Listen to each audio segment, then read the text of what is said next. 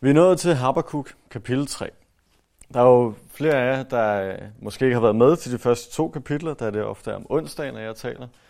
Øh, så lad os starte med en lille, ikke, kort gennemgang af Habakkuk's bog. Habakkuk's bog handler om at gå i dialog med Gud. Det handler om, hvordan man går i dialog med Gud, og specifikt under svære omstændigheder. Habakkuk han stod med en masse ting, han ikke forstod. En masse tvivl i hans liv omkring Gud. Han forstod ganske simpelthen ikke den Gud, han ønskede at tilbe. Øh, det fik ham ikke til at vakle. Det fik ham ikke til at, at gå bort fra Gud, men det fik ham til at stille nogle spørgsmål. Det fik ham til at gå i dialog med Gud for at få svar på de her spørgsmål. Og selvfølgelig havde Gud svar på dem alle sammen. Det er det, vi ser i kapitel 1 og kapitel 2. Vi bemærkede i de kapitler, at når Habakkuk han kom til Gud, så kom han først og fremmest med tro på, at Gud han ville svare. Og han kom også med tålmodighed, velvidende, at nogle gange så tager det lidt lang tid, inden Gud han svarer. Nogle gange så er hans timing anderledes end vores timing. Men Gud svarede i sidste ende. Og endelig så kom han selvfølgelig med en forventning om, at når nu der var noget, han ikke forstod, så måtte han også blive rettet. Han vidste, at Gud er sand. Han vidste, at Gud har styr på det. Så hvis der var noget, han havde misforstået, noget, der ikke gav mening op i hans hoved, så måtte der være en anden forklaring på det, som han havde ikke havde set endnu. Så han kommer i tillid til Gud. I tillid til, at der er et svar. I tillid til Gud, som den far, han nu engang er. Og samtidig så kommer han også i ydmyghed. Han kommer ikke bedrevidende over for Gud, så han kommer i ydmyghed over for den herre, som Gud han nu engang er. Både far og herre på samme tid. Og vi så, måske vigtigst af alt for os personligt, der er ikke noget galt i at have spørgsmål til Gud. Der er ikke noget galt i at have ting, man ikke forstår.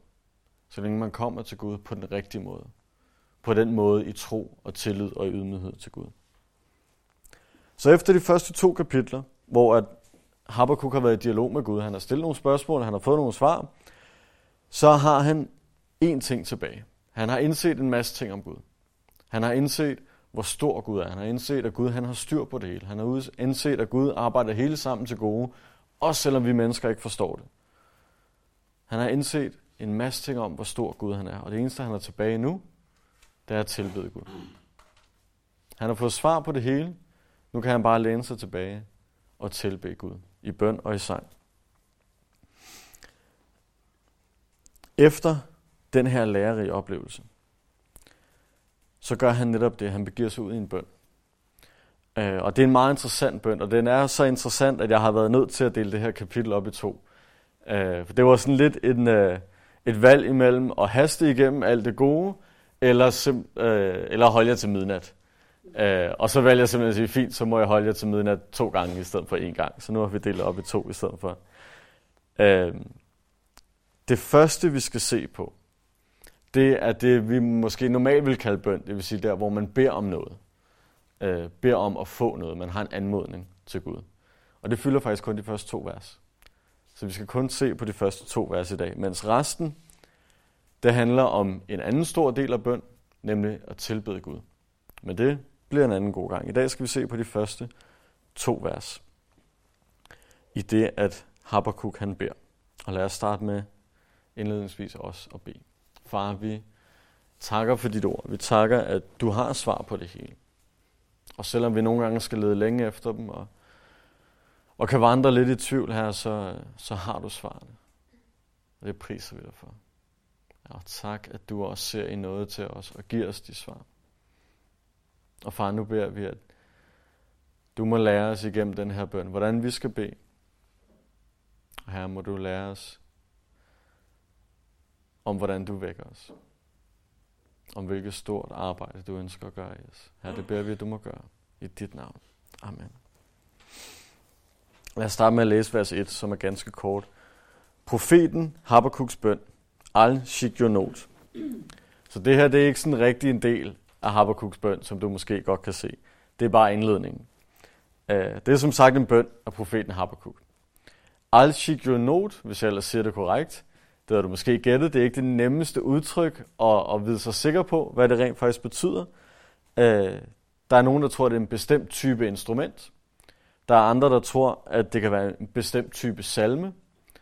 øh, hvad end det er, så handler det noget om, hvordan den her skal spilles som sang. Øh, for det her det er nemlig ikke bare en bøn af Habakkuk, det er også en sang. Vi ser ligeledes i vers 19 til allersidst, for korlederen til strengespil. Det vil sige, at Habakkuk, han har i sin indre tilbedelse af Gud skrevet sin bøn ned. Og efterfølgende, om han så selv har gjort det eller en anden, det vides ikke med sikkerhed, men efterfølgende er der i hvert fald sat musik på, øh, så den også kunne spilles som sang. Og det er det her al det hentyder til. Hvad end det så betyder helt præcist. Vi ser i øvrigt det samme udtryk i salme 7. Så det er altså kun brugt to gange, så det må være en meget bestemt type salme eller instrument, der skal bruges, hvis det ellers er det, det hentyder til. Der blev i hvert fald sat melodi på. Og det synes jeg er en interessant ting, fordi tit så tænker vi, der er salmernes bog. Og der er selvfølgelig en masse sange, og der er en masse fantastiske sandheder gemt i den. Men det gamle testamente er faktisk fyldt med musisk tilbedelse af Gud. Ikke bare, at der står, at så tilbedede de Gud, og de havde nogle instrumenter. Men det er fyldt med længere sange, også uden for salmernes bog. Og det er noget, jeg i hvert fald nogle gange overser, at der er et kæmpe fokus på sang i det gamle testamente. Jeg har lavet en længere liste, jeg skal nok øh, lade være med at læse den hele op nu, I kan få den bagefter, hvis I har lyst. Men det er faktisk interessant, at der er flere enkelte sange skrevet ned, selv uden for salmernes bog. Der er flere enkelte sange skrevet ned i det gamle testamente, end sang overhovedet er nævnt i det nye testamente. Der har åbenbart været et stort fokus på sang i det gamle testamente. Og når vi synger mange af vores sange, så er det jo også for eksempel salme 23, der er sat på vers, eller salme 138, der er sat på vers. Og gav videre, om man kunne lave den her til vers også. Det, det skal jeg ikke kunne sige, om man kunne finde den her melodi. Det kunne være lidt vildt, men der er et stort fokus på sang i det gamle testamente. Og min pointe med det er, at akkurat den her sang, selv når vi inkluderer salmernes bog, så er den her sang blevet kaldt noget af det smukkeste poesi i hele det gamle testamente. Og dermed noget af det smukkeste poesi, poesi i hele den gamle verden. I hele verden til dato. Det er trods alt vores evige Guds ord, vi har med at gøre. Og for os almindelige dødelige, der ikke rigtig kan forstå hebraisk eller læse det særlig godt, så går det måske lidt tabt, fordi det er oversat. Øhm, på gammel hebraisk i poesi dengang, man rimede ikke på samme måde. Så selv hvis man gjorde, ville det selvfølgelig gå tabt på dansk. Men derfor kan vi stadig læse den her salme, den her bøn, og se et fantastisk flow imellem, især på baggrund af de første to kapitler.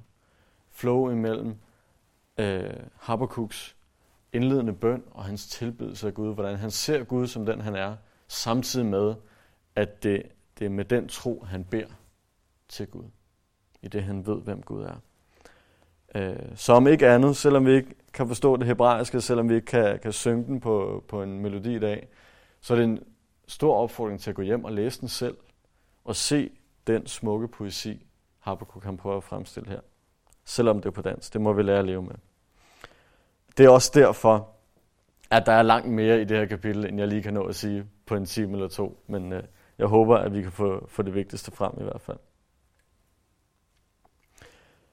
Det, jeg synes, der er interessant ved indledningen af den her, den her sang, den her bøn, det er, at det som sagt kun er de første to verser, det vil sige faktisk kun vers 2 ud af 19 vers, der handler om det, jeg kalder anmodning.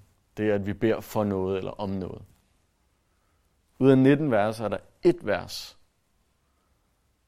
hvor Habakkuk han, han spørger, kan vi ikke godt få det her? Og derefter kommer der 17 vers, som handler om, Gud, jeg tror på dig, og så stor er du. Det her er, hvor meget jeg elsker dig.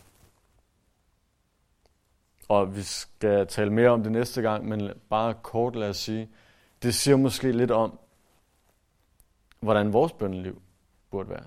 Det siger måske lidt om, at vi, og det gælder lige så meget mig selv, som det gælder alle andre, for jeg er mindst lige så dårlig til det her som alle andre. Det siger lidt om, hvor meget mere tid vi burde bruge på at tilbede Gud for den, han er. For at fokusere på vores Gud. Ikke for, at vi skal sætte os ned og sige, nu skal vi lige bede fem minutter på den her måde, før at vi så må være fortjent til at spørge, om, om ikke godt vi må få noget. Det er ikke det, det handler om. Det handler om at fokusere på Gud, som den han er. Det handler om at have et levende forhold til ham. Og den nemmeste måde at have det på, det er ved at blive mere forelsket i ham. Ved at se ham som den han er. Den bedste måde at blive mere forelsket i en, man godt ved er, et godt menneske. Man godt ved, godt kan lide en tilbage, så at sige. Det er ved at lære den person bedre at kende. Det er ved at få et endnu tættere forhold. Og det gør vi blandt andet ved at bede på den her måde, som vi skal se på næste gang. Det, der så er interessant, det er, at hvis vi tager det fra Habakkuk's synspunkt, jeg tror ikke, at, at Gud havde givet ham en grænse, men lad os lege lidt med tanken. Hvis Habakkuk havde et vers til at bede om noget, et vers, så er det det her, han beder om. Og det er derfor, at det kun er de første to vers, vi skal fokusere på i dag. Fordi Habakkuk, han har inderst inde én ting, han gerne vil bede om. En ting, han synes, der mangler i Israel på det her tidspunkt. Og det er den, vi skal se på i dag. Så med alt det, lad os se på, hvad Habakkuk han rent faktisk siger, og hvad han rent faktisk beder om. Vers 2. Herre, jeg har hørt dit ry. Herre, jeg har set din gerning. Lad den ske igen, før årene går. Kun gør den, før årene går. Glem ikke barmhjertigheden, skønt du er vred.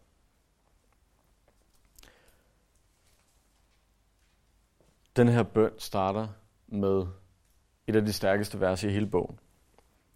Jeg har hørt din ry, dit ry. Jeg har set din gerning. Der er nogle oversættelser, der smider ind og frygter. Så, så Habakkuk, han har set Guds ry, hans gerning. Hans øh, ry, det er hans storhed. Det er, hvem han er.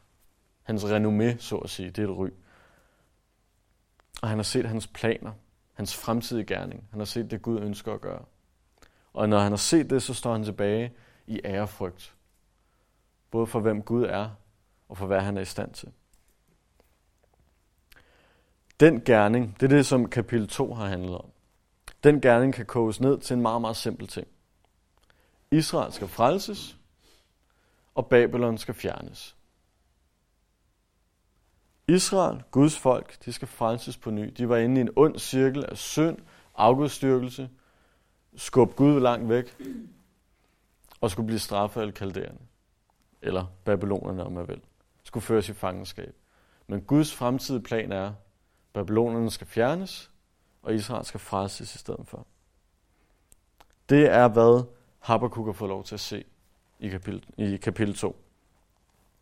Han har fået lov til at se, at Gud han er trofast, selvom der har været svære tider. Selvom der er svære tider på vej, så er Gud stadig trofast i det. Og nu på baggrund af det, så siger han, jeg har set dine planer for vores land. Jeg har set dine planer for Israel. Og det næste han så siger, lad den ske igen. Lad, lad den plan, du har tænkt dig, lad det ske. Fuldbyrd det, står der også i andre oversættelser.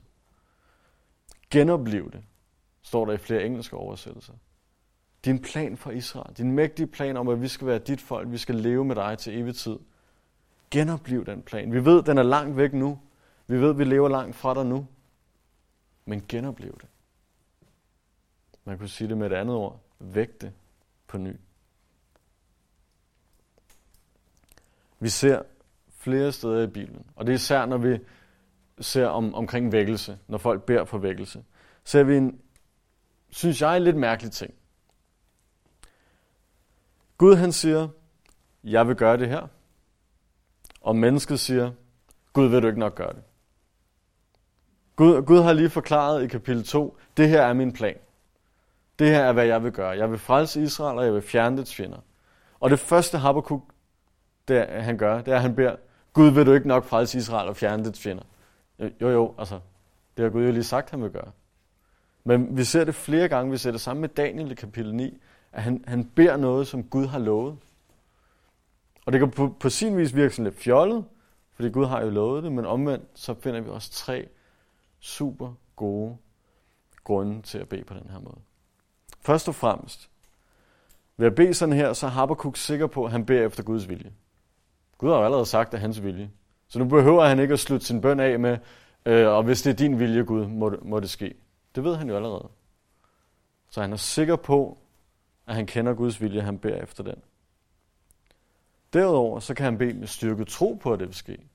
Igen, Gud har allerede lovet det. Så jeg ved, at Gud han svarer positivt på den her bøn. Det må da være en fed ting at kunne bede velvidende, at vi får et positivt svar. Lige meget hvad.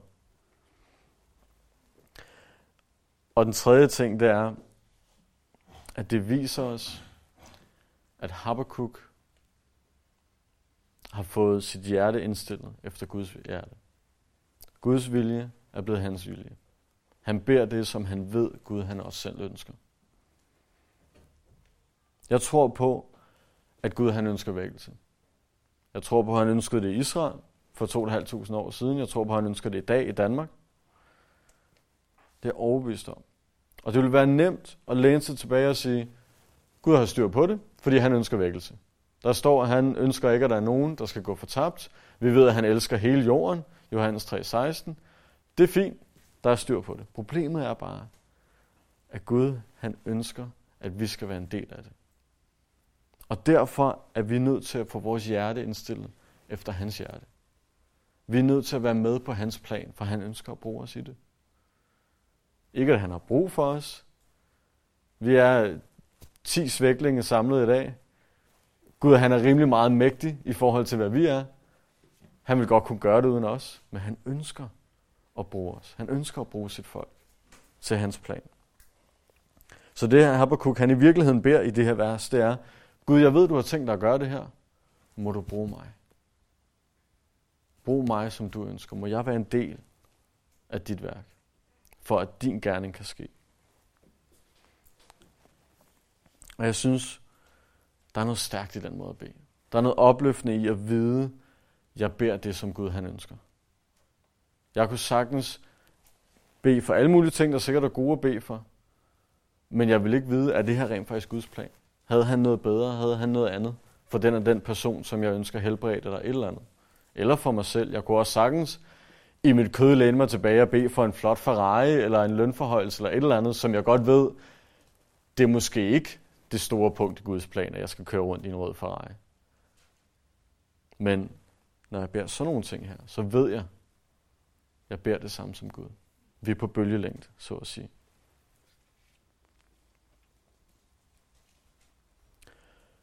Det er også en bøn, som man ikke kan bede oprigtigt, uden at kigge Gud i øjnene og sige, jeg vil gerne være med. Som sagt før, Habakkuk han beder med det her, så siger han, må du bruge mig, som du ønsker. Det kan vi kun bede, hvis vi er klar til at blive brugt, som Gud ønsker. Det er også en del af den her bøn. Habakkuk han fortsætter nærmest i samme åndedrag. Der er kun et komma i vores danske bibel. Det er der ikke engang på hebraisk, men han fortsætter. Kun gør den. Altså din gerning. Din frelsesplan. Kun gør den. Lad andre se den. Lad andre opleve den. Det, som jeg allerede har oplevet. Det, som jeg allerede har hørt fra dig i min egen private tid med dig, Gud. Må andre også se det. Habakkuk, han står, han ved, han er på den rigtige side. Han har selv skrevet verset, den retfærdige skal leve i tro, et af de vigtigste vers i hele vores Bibel. Han er frelst ved tro i en gammeltestamentlig forstand. Og nu ønsker han, det skal kun gøres. Andre skal også se det. Andre skal også opleve det. Før årene går, det er måske sådan lidt en utålmodighedsting, ikke? Må det her ske, inden der går alt for lang tid? Inden jeg bliver alt for gammel og ikke kan nyde det rigtigt på samme måde. Det tror jeg mest af alt er et udtryk for, hvor meget han ønsker det. Lad det ske snart. Lige så vel som at vi beder, så håber vi selvfølgelig på et svar hurtigst muligt. Det er en naturlig ting.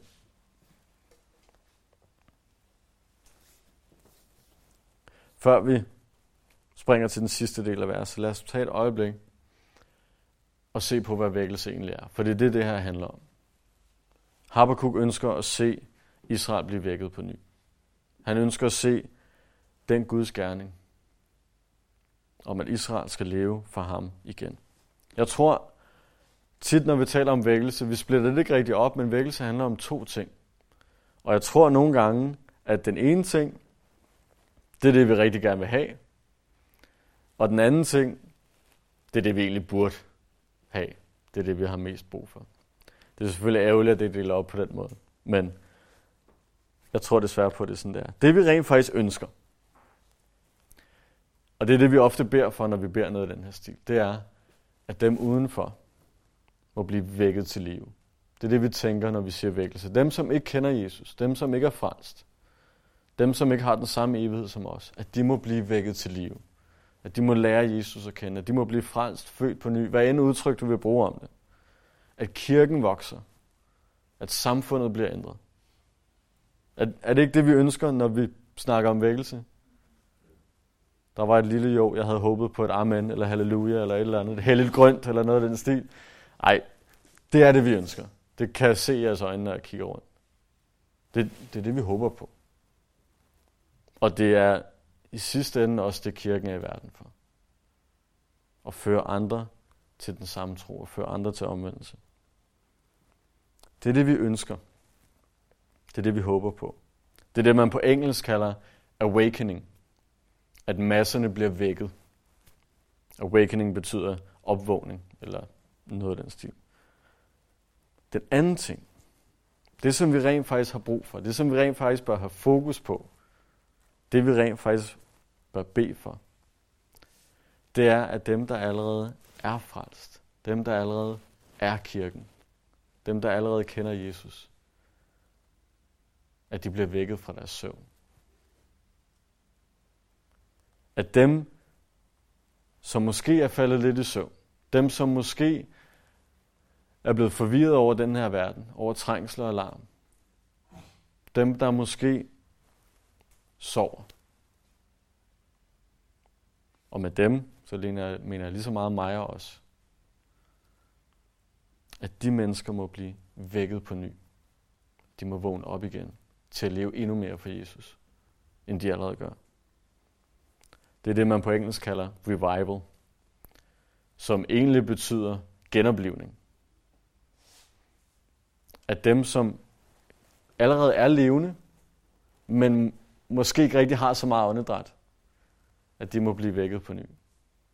I bibelsk forstand, dem der er uden for kirken, de er døde i deres sønder. Deres ånd er slet ikke levende. Så dem kan vi ikke genopleve, for der er ikke noget liv at genopleve. De er nødt til at blive vagt til liv i første omgang. Men dem, som allerede er vækket til live, men måske er faldet i søvn, de kan genopleves. De kan vækkes. Jeg tror, at når Habakkuk han siger det her, så taler han om Israel. Han taler om vækkelse i sit land, Israel. Der står ikke noget om, at han, at han ser et syn for sig, hvor hedningerne bliver frelst. Hvor alle de omkringliggende nationer, de kommer væltende til Jerusalem i tilbedelse af Gud. Det står der ikke noget om. Gør det jo heller ikke i kapitel 2. Det han taler om er Israel. At de må blive vækket til at leve for Gud på ny. Og ikke at kirken i dag er det åndelige Israel, eller har overtaget Israels plads, eller noget som helst. Men hvis vi skal drage paralleller, så gør vi det med Israel. Og så siger vi, at hvis Habakkuk havde bedt det her i dag, så ville han bede det for kirken. Guds folk. Det er den parallel, der er at finde. Habakkuk, han beder for, at vi må blive vækket. Os, der allerede kender Jesus. Det er det, vi skal være optaget af. Alt det med, at andre bliver omvendt og frelst. Det, som vi rent faktisk ønsker. Alt det med, at masserne kommer til Jesus, selvom de ikke har gjort det før. Det er kun et produkt. Det er kun et resultat. Det er kun et bevis på, at kirken er levende. Det er kun et bevis på, at kirken gør, hvad hun er kaldet til. Prædiker evangeliet. Er flotte, gode vidnesbyrd for Jesus. Viser hans kærlighed til andre mennesker. Men vi, vi kan ikke starte med i os selv at sige, åh, oh, nu skal vi vise noget mere kærlighed. Ej, jeg skal ud og prædike evangeliet. Ja, det skal vi. Men det er ikke det første, det er ikke det vigtigste. Det er ikke der, det starter. Det starter med, at Gud han vækker sin kirke. Det starter i Guds eget hus, ikke uden for Guds hus. Jeg gik på vejen herned og kom til at tænke på, hvis jeg skal lave en eller anden fjollet sammenligning øh, med et hverdagsbillede. Først jeg kom til at tænke på, var selvfølgelig fodbold. Ikke? Jeg kom til at tænke på en fodboldklub. Hvis de sætter sig ned og siger, vi skal være en større fodboldklub.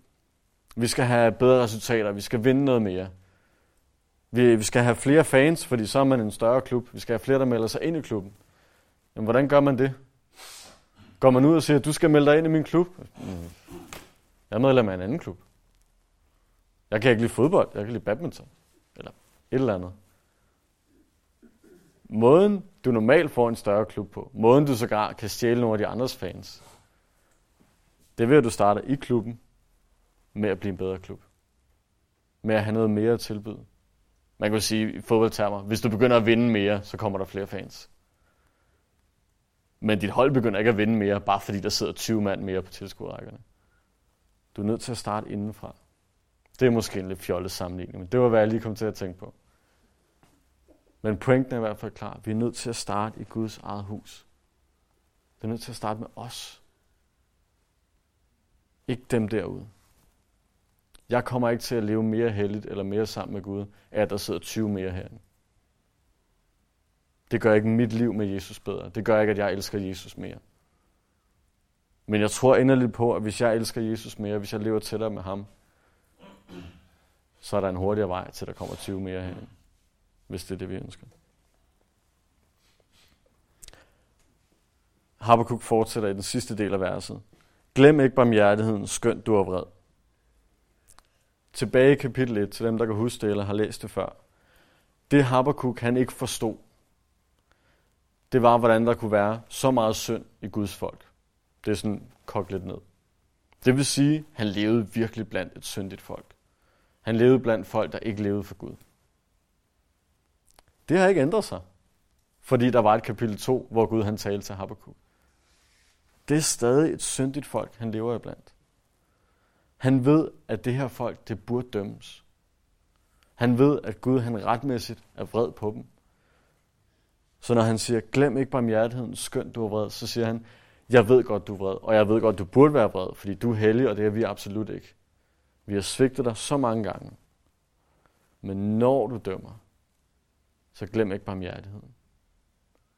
Ikke fordi vi har fortjent det. Ikke fordi, at vi kan nå at gøre os fortjent til det senere hen. Ikke fordi vi bliver en tødel bedre af, at du tilgiver os. Fordi vi kommer til at synde igen om to minutter. Men fordi du er barmhjertig. Lige vel som, at når vi beder om noget fra Gud, så beder vi ikke i vores gode gerninger, vi beder i hans nåde, i hans barmhjertighed. Og det er en anden del af vækkelse. Det kræver hans barmhjertighed. Det kræver hans barmhjertighed og noget regner ned over os. Ikke at vi pludselig gør en masse gode gerninger. Ikke at vi pludselig får taget os sammen til at prædike evangeliet mere. Men hans nåde og barmhjertighed regner ned over os. Jeg har en lille historie fra, jeg tror måske I har hørt ham før, øh, David Gusick.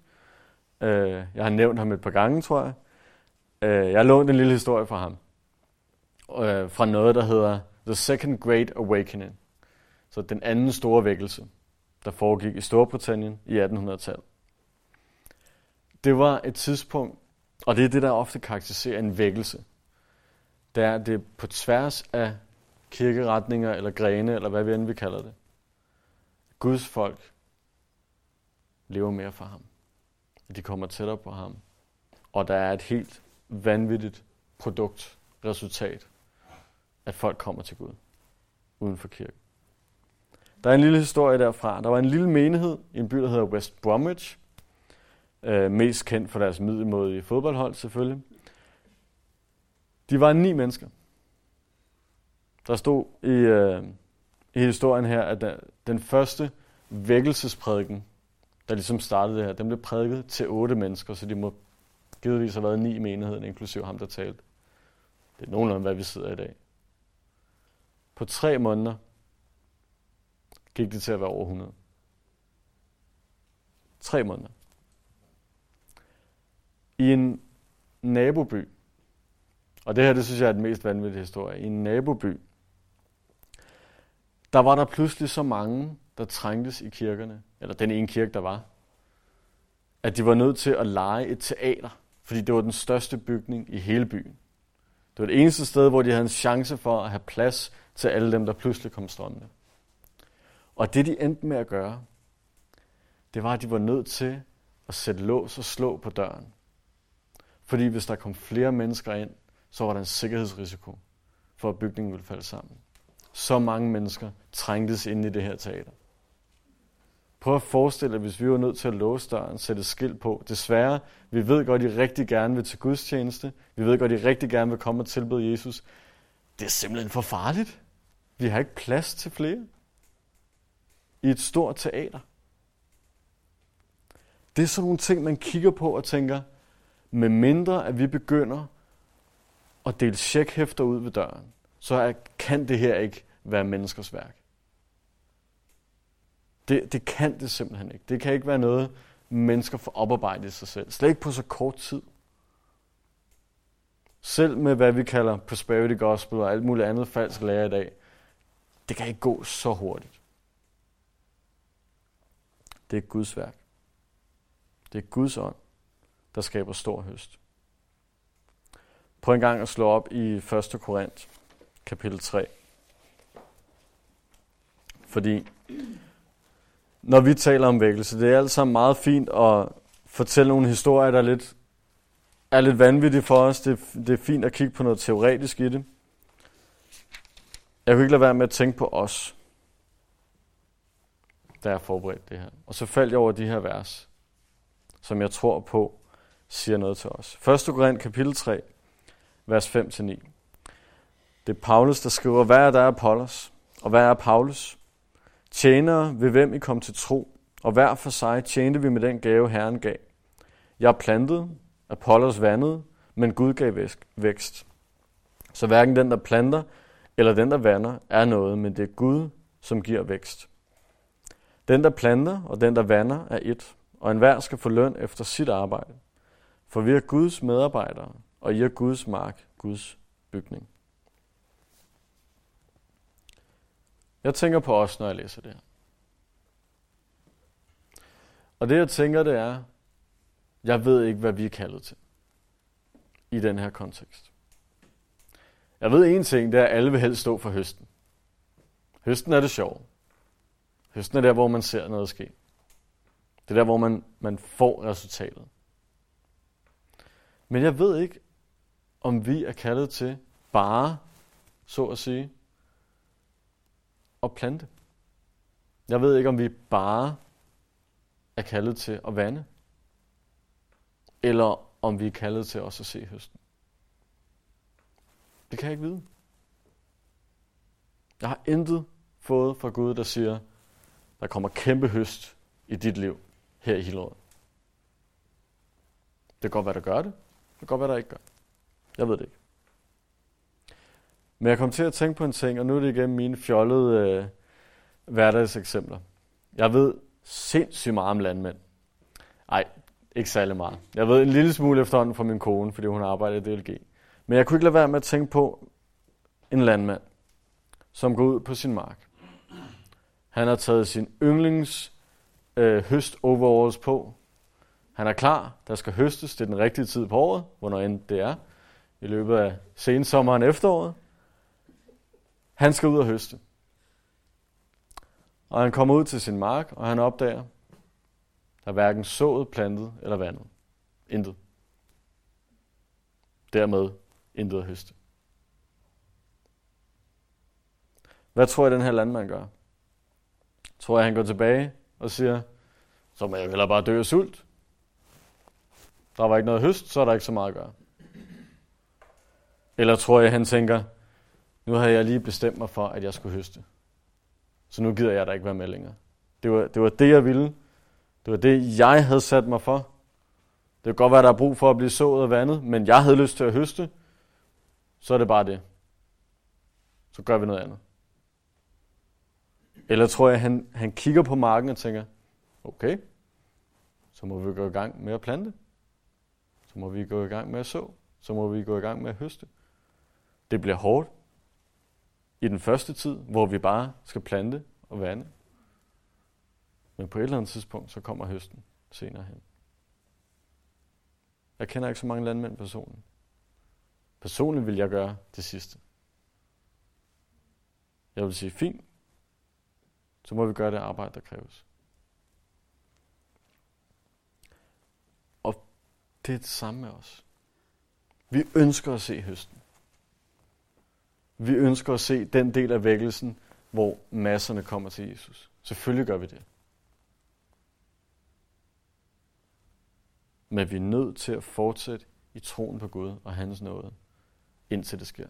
Vi kan ikke bare lægge os om på den anden side og sige, fint, så bliver jeg ved med at sove, og så venter jeg til høsten er klar, så skal jeg nok stå op. Det er der ikke noget, der hedder. Vi er nødt til at stå op og starte med at vande og plante.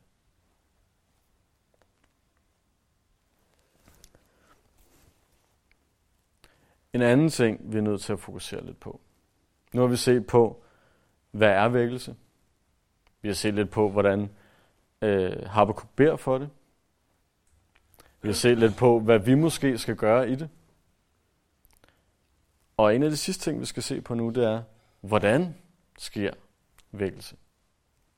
Vi ved, hvad det er. Vi ved, hvad vi gerne ønsker. Men hvordan sker det? Hvad kan vi gøre for det? Her er igen stjålet lidt for Gusik. Det er nemt. Det, så ved man ligesom, at så er man i den rigtige retning. Ikke? Men Gusik, han sammenligner to store teologer.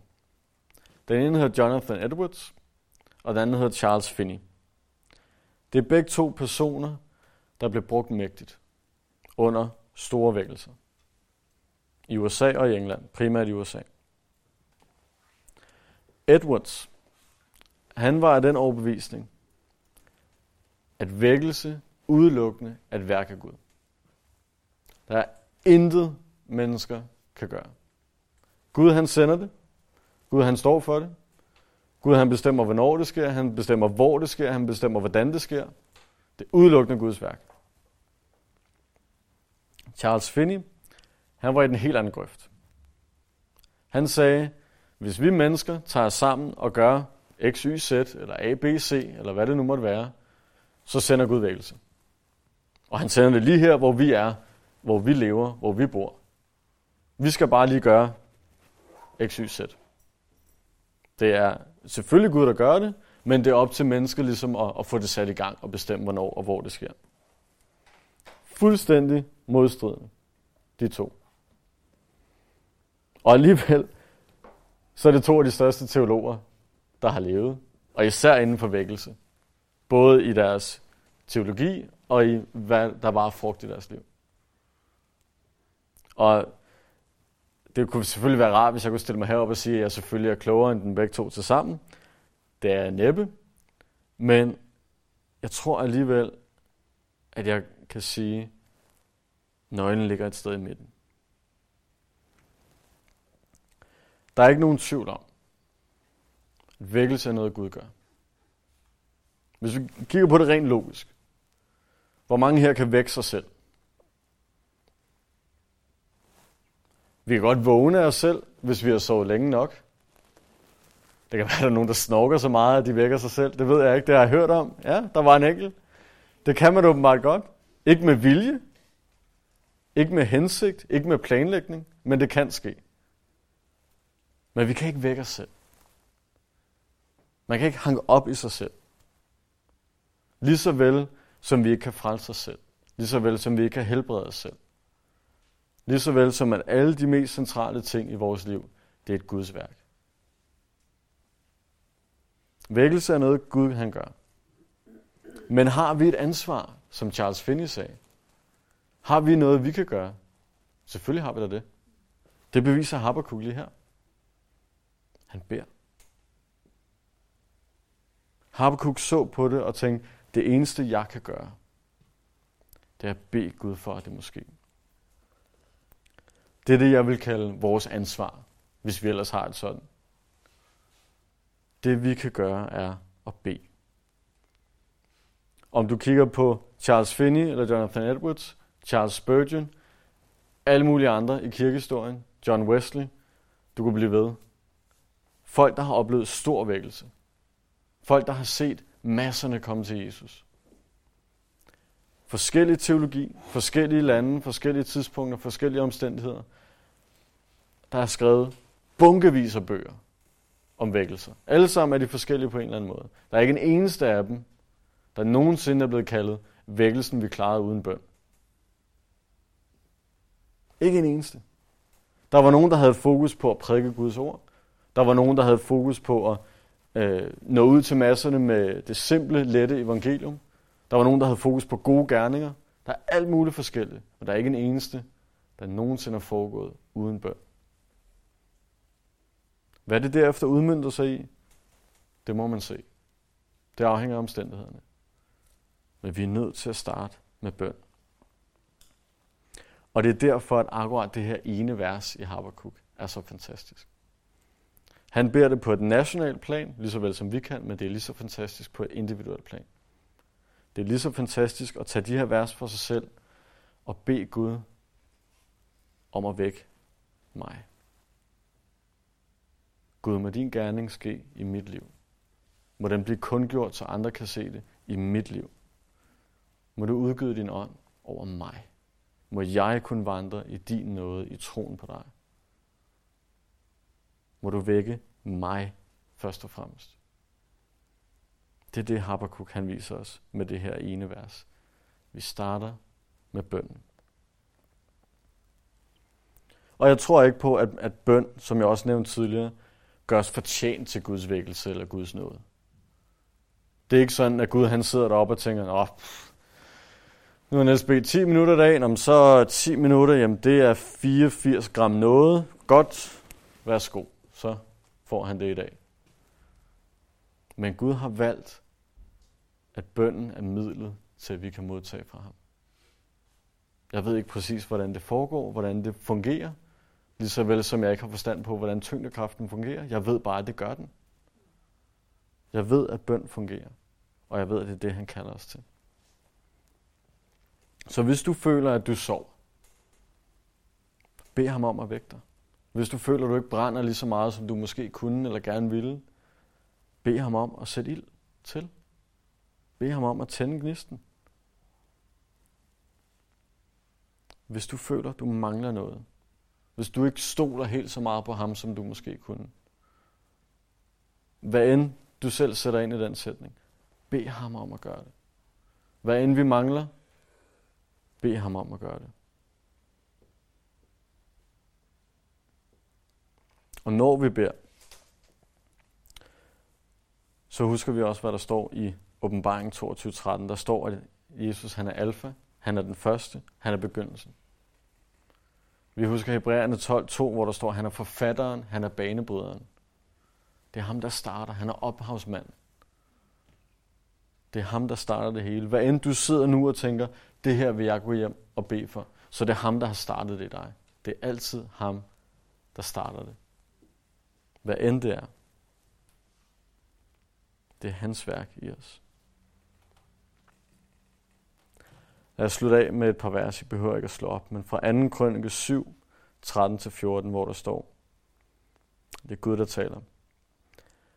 Hvis jeg lukker himlen, så der ikke kommer regn, hvis jeg befaler græshopper at æde landet, eller hvis jeg sætter pest over mit folk, og mit folk, som mit navn er nævnt over, så ydmyger sig og beder, og søger mit ansigt, og vender om fra deres onde veje, der vil jeg høre dem fra himlen, tilgive deres søn og læge deres land.